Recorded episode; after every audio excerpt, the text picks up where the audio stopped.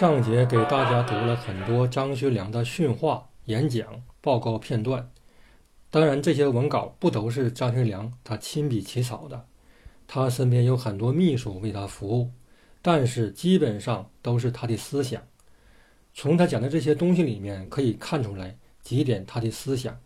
首先是他一贯的鼓吹蒋介石个人的独裁，明确提出国民政府要政令和军事都统一到。蒋介石的一人身上，就像希特勒一样，这就是他所说的国家统一。这样，政府和军队的执行力就强了，可以集中全国力量抵抗日本军队的进攻。他的这个主张，其实也是代表当时国民政府的一些高级人物的主张，比如陈诚、戴笠、陶希圣、戴季陶等人。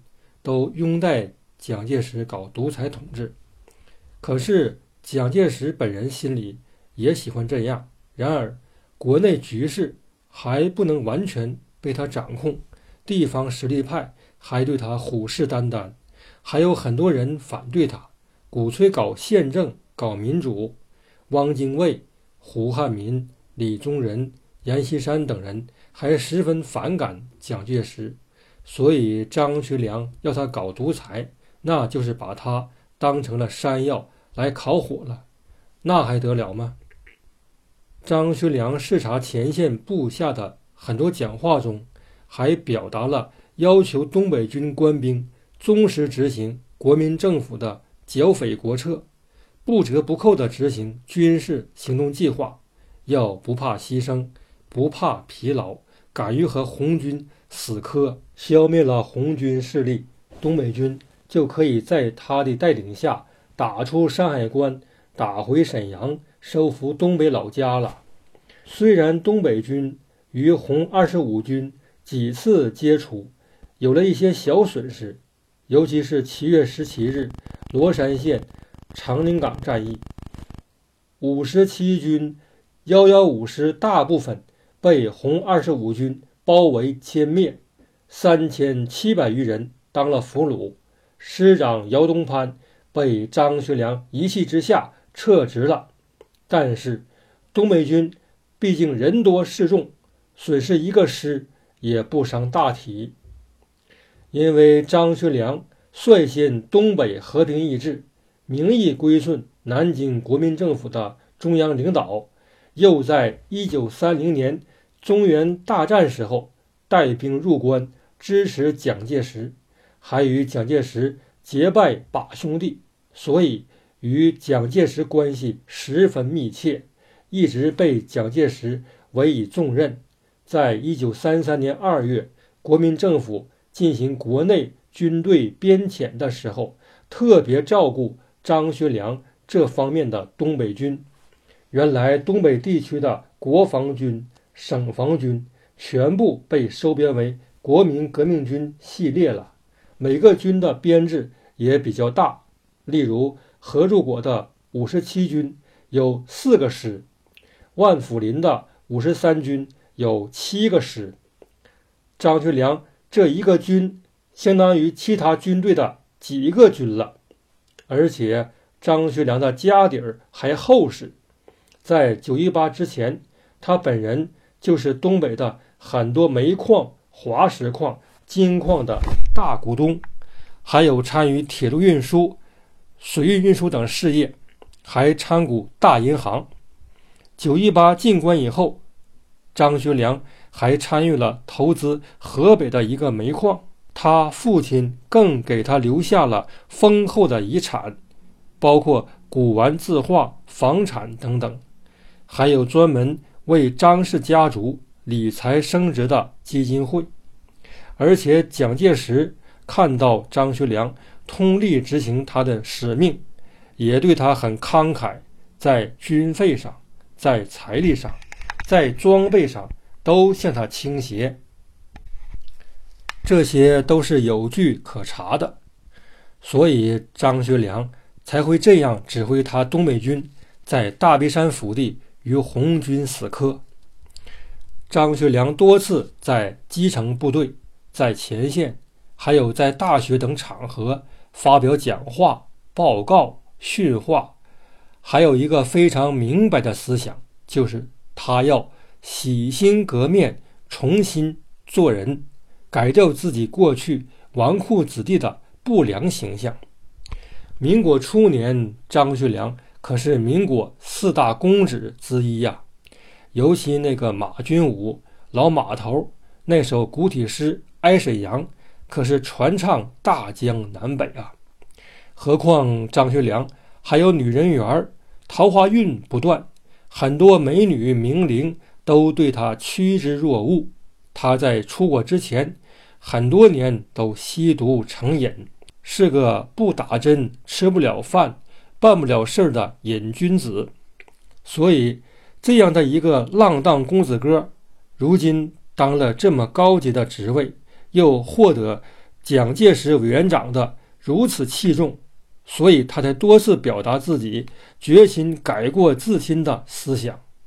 在一九三四年四月三日，张学良视察鄂东地区黄土岗、福田河、林甸等地的五十七军各防地，给何柱国的部下演说，就指出东北军过去生活散漫，态度蛮横，嗜好太多，实在是东北军。最大的弱点，健全了我们自己，才配谈剿匪。东北军过去的错误，我本身至少要负百分之九十五以上的责任。由于私生活的不检点，有好多事我本身就有毛病，常常影响到你们，使你们也来学。不过往事已，从前种种，譬如昨日死，今后种种。犹如今日生，我们从现在起要另做一个人，我来领导你们重新做人。如果大家鼓起勇气，依照我所说的话好好去干，不但剿匪不成问题，就是收复东北失地、重建我们的卢牧田园，都是很可能的事。张学良不但是这样说的，也确实这样做。他自从就任鄂豫皖三省剿匪副总司令以后，各大报纸都非常关注他的私生活情况。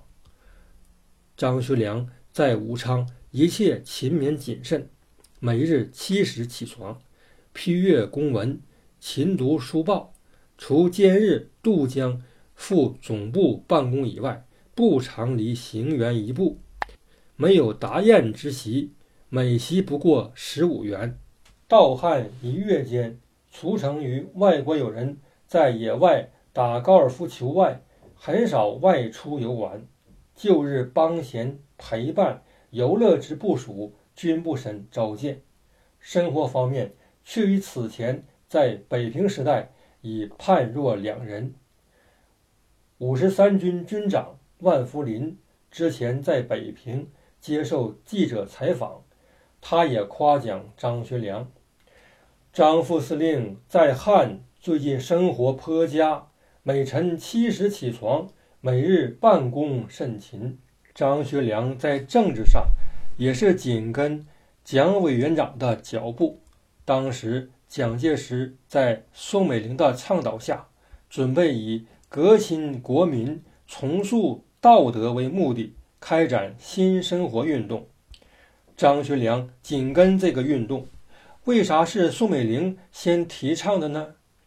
因为宋美龄跟随夫君到南昌来之后，发现处于内地的这个城市破烂不堪，市民日常生活邋遢拖拉，不讲卫生，没有朝气。宋美龄就很反感。其实蒋介石十分了解。中国普通市民的生活状况，所以在宋美龄等人向他建议之后，他就决定首先在南昌发起一场声势浩大的新生活运动。张学良非常赞同和支持这个运动。一九三四年三月十一日，他和蒋介石一起站在南昌市。公共体育场的主席台上出席新生活大会，聆听蒋介石的演说，愿人人力行新生活。会后，各界群众列队整装大游行，张学良也参加大游行活动。游行队伍身份不同，手执不同颜色的小旗儿，举起高喊口号，传播新生活思想。党政界的手持黄色小旗儿，学生教授们手持白色小旗，普通民众。手持绿色小旗，游行群众发现有衣冠不整、纽扣不系好的，都要纠正；酗酒、嫖娼、吸毒的一律严惩；机关、学校、商店一律自己清扫内务；街道、胡同一律专人负责卫生。还要提倡文明礼貌、君子之风、长幼尊卑，合乎。礼义廉耻的生活标准，张学良始终提倡这场很快遍及全国的新生活运动，还在报纸发表文章，大大褒扬新生活运动，要明礼义、知廉耻、负责任、守纪律、守时间、爱清洁。实际上，新生活运动的目的就是力争使整个国民的生活。军事化、生产化、艺术化，无非就是为了蒋介石的强力统治打思想和文化基础而已。这一点也符合张学良一贯的尊蒋思想。蒋介石也对此直言不讳。他曾经说道：“我们现在所提倡的新生活运动是什么？简单的讲，就是。”使全国国民的生活能够彻底军事化，这实际就是表达了蒋介石内心的独裁思想，与张学良大肆鼓吹的尊蒋独裁思想不谋而合。张学良为了更加践行自己的独裁尊蒋计划，甚至在傅东会的问题上一再让步。顺着蒋介石的意思办事儿，傅东会的前身就是东北民众抗日救国会。这个组织是九一八以后在北平由阎宝航、高崇民、王化一、杜从元等二十七人发起成立的。当时张学良非常支持，还给救国会三十万元钱。救国会大力支援关外的东北义勇军抵抗关东军。后来，这个救国会重组改为傅东会了。傅东会目的还是支援关外东北家乡人的抗日。可是蒋介石听取了戴笠的汇报，认为这个组织听命于张学良，将来会有为张学良东北势力积累。力量的可能，而且不少大学进步学生也陆续参加进来，甚至还有一些中共地下党渗透进来。傅东会组织很大，人员极多，东北军队中的很多军官都是这个组织的成员，所以蒋介石决定设法取消这个傅东会。但是不能像取消其他组织那样来硬的，因为他要看张学良的反应啊。在一九三四年的一月三十一日，张学良到杭州参加航空学校的开学典礼，就跟蒋介石说明了这个傅东会是他的旧属部下搞的救亡组织，不会有其他图谋。蒋介石心里很不放心，就命令复兴社的戴笠同北平军分会的整训处长刘建群去北平、天津等地呀，了解调查一下。如果傅东会没有赤化嫌疑，就予以合法收编。张学良一看蒋介石这个意思，就准备取消傅东会，不用蒋介石来收编。自己主动来上交，意思要讲傅东会并入蒋介石嫡系的黄埔军系列，成立一个新组织，这样壮大拥护蒋介石的力量。蒋介石自然很高兴张学良的这个主张。晚年张学良接受采访的时候也说过，他有入伙思想，自己取消傅东会。成立四维学会的目的，就是有入伙思想，以傅东会、东北籍老乡以及整个东北军这个势力与蒋介石南京嫡系势力合作。张学良就如一个企业的大股东，他这样就成了蒋介石跟前举足轻重的人物了。五月七日，张学良在武昌徐家棚。自己的公馆召见了杨宝航、高崇民、卢广记、王化一、张学良，招他们来的目的就是为了成立四维学会。他说道：“咱们东北的主要目的是打回老家去，我们自己力量不够，必须与握有军事实力的黄埔军相结合，同时更需要国家的统一。”需要一个强有力的领袖，这是我这次出国吸取德意两国的经验。目前只有蒋先生有资格做领袖，咱们拥护他。蒋先生已批准四维学会以复兴民族为己任，让我们继续东北工作，咱们应该忠诚地与他合作，实现抗日。他这么一番话。这几个傅东会的人物都勉强同意他的意见了。五月九日下午五时，在武昌上海银行工会举行了四维学会的成立大会。刘建群主持会议，王卓然报告筹备经过。会议选举蒋介石为名誉会长，张学良被推为名誉理事长，王卓然。被选为理事长，这个王卓然是辽宁抚顺人，留学过美国，给张学良当过家庭教师，还当过东北大学的教授。